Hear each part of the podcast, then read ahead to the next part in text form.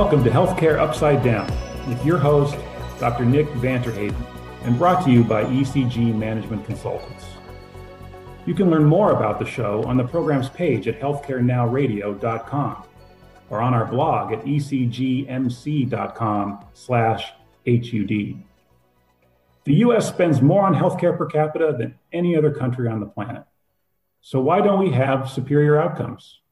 Why haven't the principles of capitalism prevailed? And why do American consumers have so much trouble accessing and paying for healthcare? Each week, Healthcare Upside Down will dive into these and other issues with ECG principal Dr. Nick and guest panelists as they discuss the upsides and downsides of healthcare in the US and how to make the system work for everyone. And we end with your better pill to swallow, the conclusion to today's episode with insights on challenges and changes that improve healthcare. Now, here's your host, Dr. Nick. Healthcare pace may seem glacial at times from the outside, but when you're working inside the system, there are many complexities that challenge progress. People reference banks and the creation of a system that works not just domestically in the United States, but actually works internationally as a good example of speedy progress. But that journey was not the blazing fast progress that the rose tinted spectacles observers of today think or imagine. The original ATM, or automated teller machine, was invented with a combination of concepts, ideas, and patents from a number of individuals from the UK and the USA in the 1960s. This included bringing together that dreaded and now overused PIN number, the actual automated teller machine, and even the early ATM or cash cards, which originally came as checks impregnated with carbon 14, a mildly radioactive substance. Thankfully, things have improved from here. But that journey took many years and it included systems that were not interoperable and did not communicate real time. A fact that one of my medical student friends quickly understood to allow him to overdraw his account late at night. Over time, progress was made, and when you're needing cash, access is widespread and international using a universal communication network and protocols. In healthcare, We've moved technology along, and in my past, building a brand new hospital offered a unique and wonderful opportunity to start from scratch. In our case, to create a paperless, all digital hospital in the early 1990s. The progress of technology around us was so rapid that in the original design for this hospital, we had allocated a substantial amount of space for the computer room to house all the technology we would need. But by the time we came to install it, things had already shrunk so much we essentially halved the space to reduce the amount of cooling equipment required. To this day, I find many of the lessons learned to apply and bring relevant insights to hospital technology installations and solutions. And I'm grateful to have had the opportunity to learn and build on that blank sheet of paper.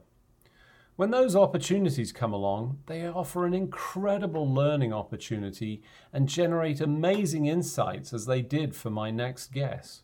Join me on the Healthcare Upside Down show as I talk with Tanya Townsend, the 2022 Chime Board Chair and Senior Vice President and Chief Information Officer at LCMC Health, a New Orleans based nonprofit health system. Hi, Tanya. Welcome to the show. Hi, Nick. Thanks for having me. So, uh, excited to uh, spend a little bit of time with uh, experienced uh, CIO. Uh, you've been in this space for a long, long time. And in fact, one of your claims to fame is an original implementation of a digital hospital. Tell us a little bit about that. And I want to say the hill that you had to climb and the number of lives that you lost along the way. yep, still recovering. um, yeah, this was back in 2004.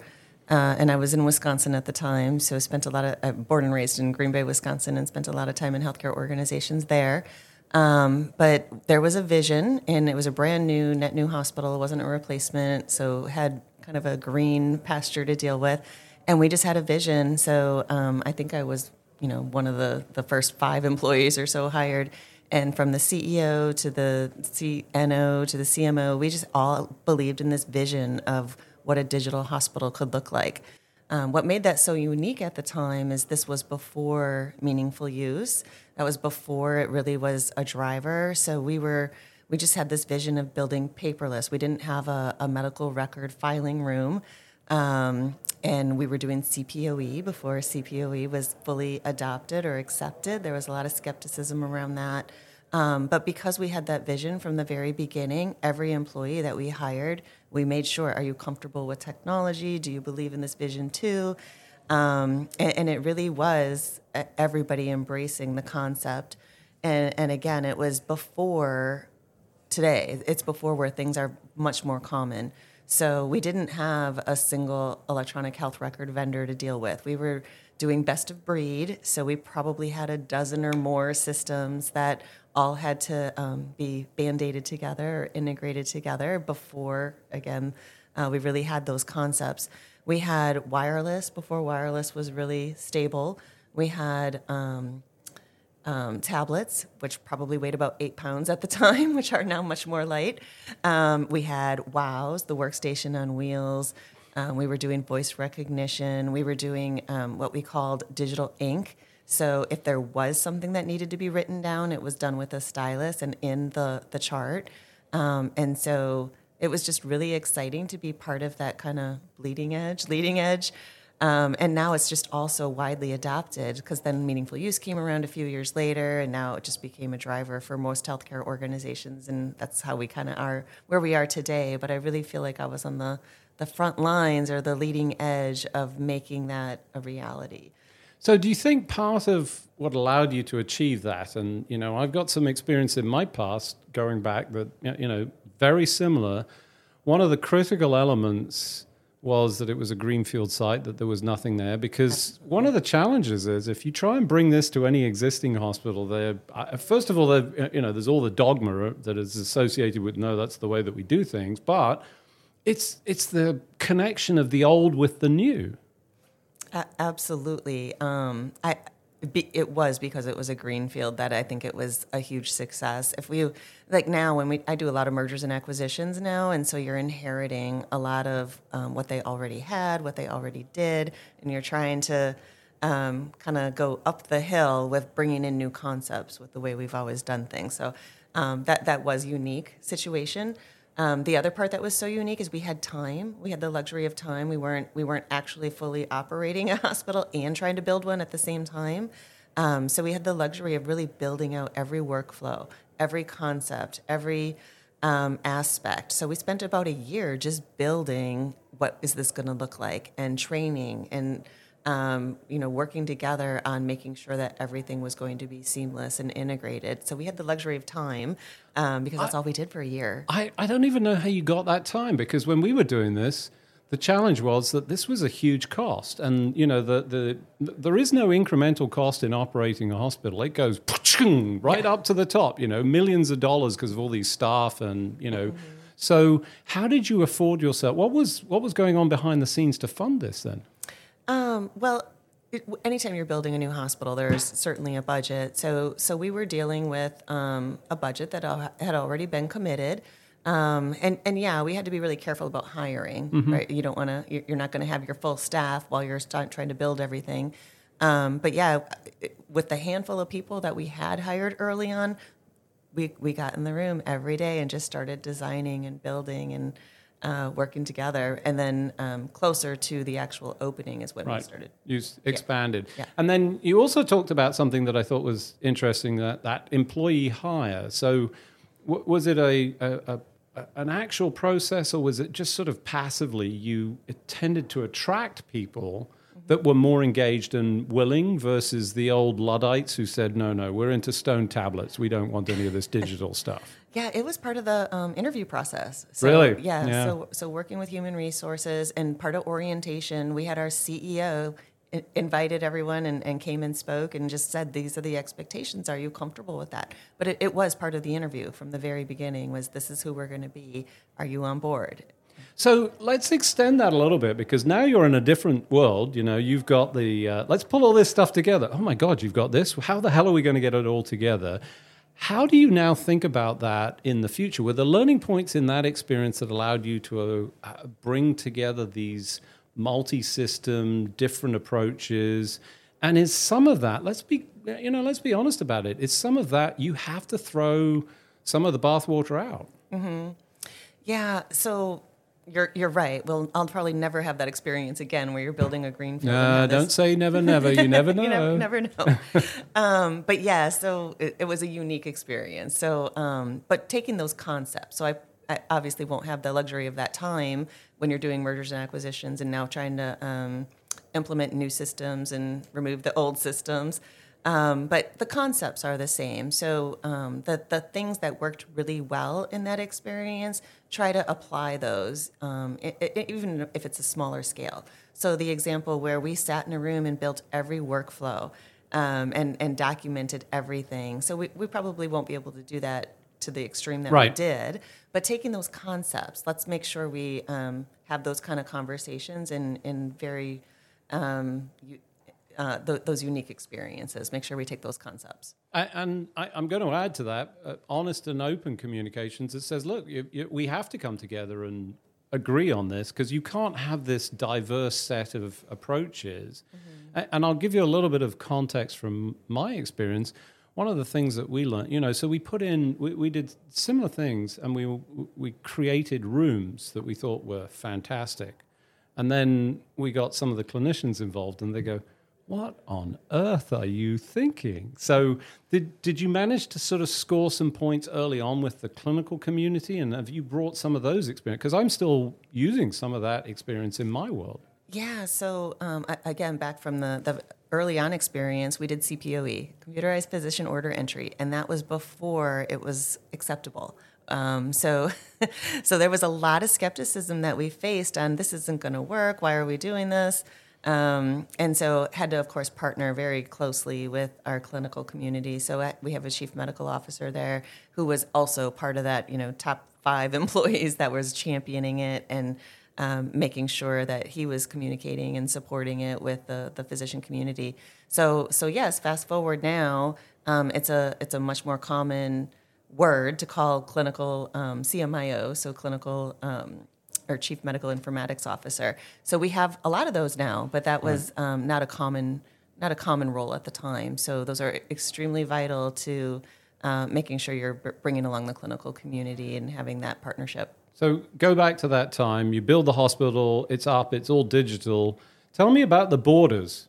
Did did everything come in digital, and how did you communicate with everybody that was interacting with this hospital system? How did that go for you?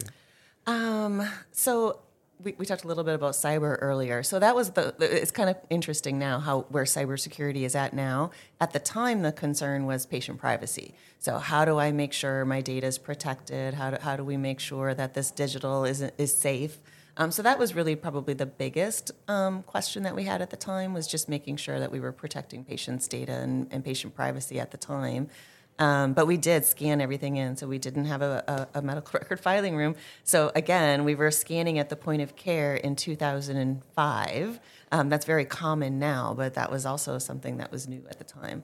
Um, and so anyway, fast forward, and now cybersecurity is just you know kind of a, a whole new world of challenges that we face. So before we get to the cybersecurity, because I think that's important to dive into, but um, when you talk about scanning at the time, did, did you build scanning capabilities? Because again, in our experience, we, we didn't really sort of think about it, and then suddenly everybody's sending us paper and actual physical films. I don't know you were pre or post PACS at that point, and then the outbound we ended up with a big printing facility because we had to outbound that way because nobody could take it digitally. Did you have the same experience? Yes, we did, um, and and and that hasn't changed. So twenty years later, I think we print and fax more still today. Than... Are you talking twenty twenty three? Yes. Oh, wash um, your mouth out. yes, I, I, I know my uh, my technical team laughs too because it's amazing how important it is printing and faxing. Mm. It's still unbelievable how much of it we do. Yeah.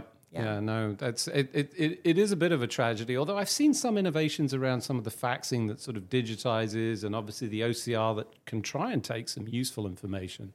Um, so let's move to cybersecurity. Obviously, trust is a huge issue. Um, I, I, think you only get trust once, and then once you've lost it, it, it's almost impossible, not completely to restore it, at least not ever to the level.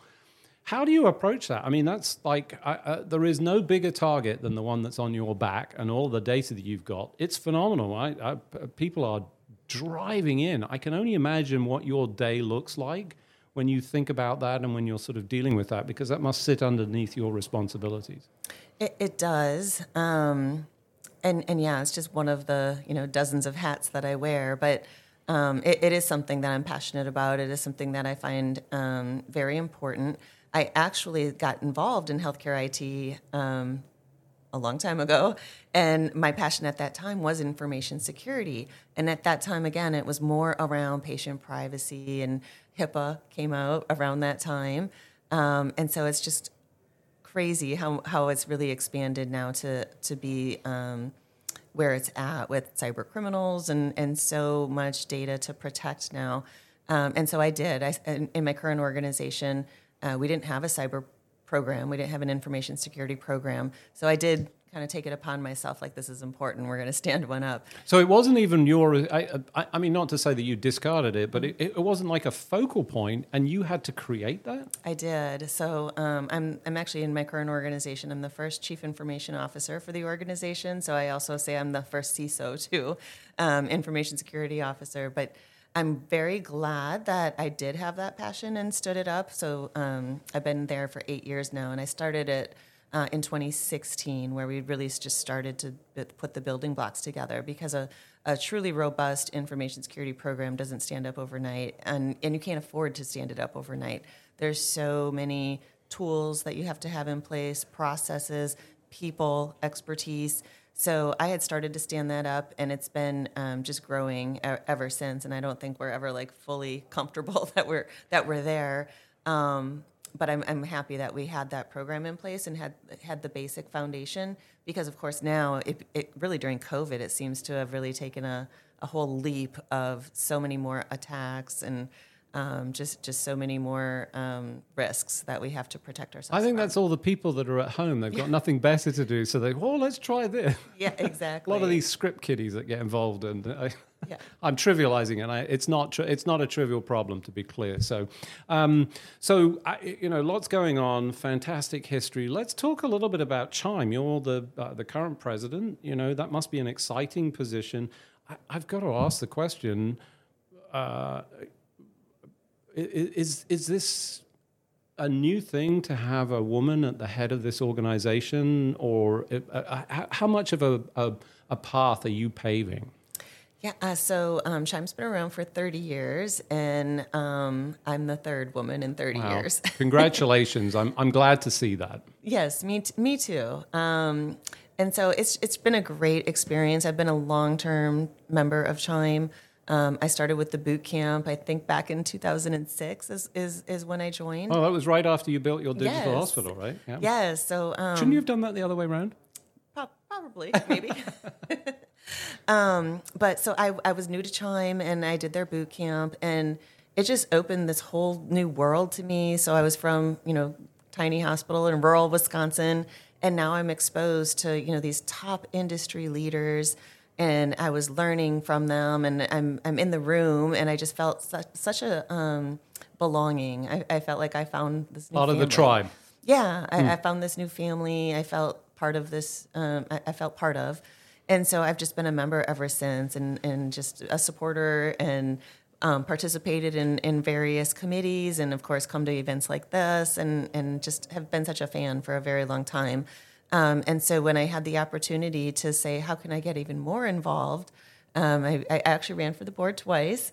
Uh, and so um, I, I, made it to the ballot, and that was just really exciting to me by itself. And and then I, uh, I, I, made it to the, the board in, I think my first year was 2019. Um, so this is my fifth year now, um, and so it's just been great, a, a great journey. Um, the the organization's great. I hope people are uh, enjoying the event that we're at uh, with Vive. This is only the second one, um, and so I hope everyone's learning and continuing to network. It's just such a such a great organization, and we're there for um, continuing, you know, healthcare education uh, and digitizing uh, healthcare. So um, hope everyone's enjoying themselves. I, I, think there's no question. I, I, it, great event. I think you know well put together, lots of positive experience. I, I want to go back to something because I think um, I, am not sure a lot of people would know that you went into the ballot twice and obviously failed, uh-huh. right? How did you come back from that? Because I think that's the character of people and what people to learn need to learn. How did you sort of cope with that? Because it's not easy. Yeah, um, you know, I, I, I I didn't take it too personal. Mm-hmm. uh, I was really just proud to have made it to the ballot, and and I I think it was like 2012 or 2013 when I ran, and I I still felt like um, in my infancy in my career, um, and, and, so I, I didn't take it uh, uh, too personal. So yeah, I thought okay, well I was I was still very young and green in my career, so that's okay. And as I continue to evolve and grow and do different things in my career, I just thought, you know, maybe it's time again. So ran ran again a few years so later. I, I, think the recurring theme I hear all, always around this is, you know, the people that are successful are the ones that have been knocked down multiple times, but get up one more time. Than, Absolutely. Um, and you know, I think that's very clear. So uh, you, you're at the head of a very significant, um, strong organization full of, I think, key individuals that, let's be frank, 30 years ago, they were a cost, never a, an actual contribution. I think that's changed. Um, what are you excited about leading that now? You're, you're essentially leading this organization that wields a very strong, powerful lobby, for want of another term. What do you see, and what would you like to see happen over the next two or three years? Yeah, um, it, it, has been a it, has been exciting to watch moving that movement from a cost center. So IT typically was um, kind of in the basement and typically around under finance. So it was a cost mm-hmm. to manage. And so now it has been exciting to have that shift to um, reporting to the CEO and reporting to chief strategy officers. So um, I, I, I like to say you really can't do much without us. Um, so, so I mean, every strategy for the most part, just about everyone is enabled by technology now. Uh, so we are partners. We're at, we're at the table. Um, we're seen as an asset. So that's been exciting to see to to be part of that shift. Um, and so I guess where I'd like to see things next is just taking it to that next level of um, what else can we do? So how can we digitize? Uh, what we do? How do we, how do we get more involved with the patient experience and have patient engagement? Um, because that also has shifted. So um, the first, you know, the last decade or so was really focused on the clinical experience, the clinician experience, which continues to be very important.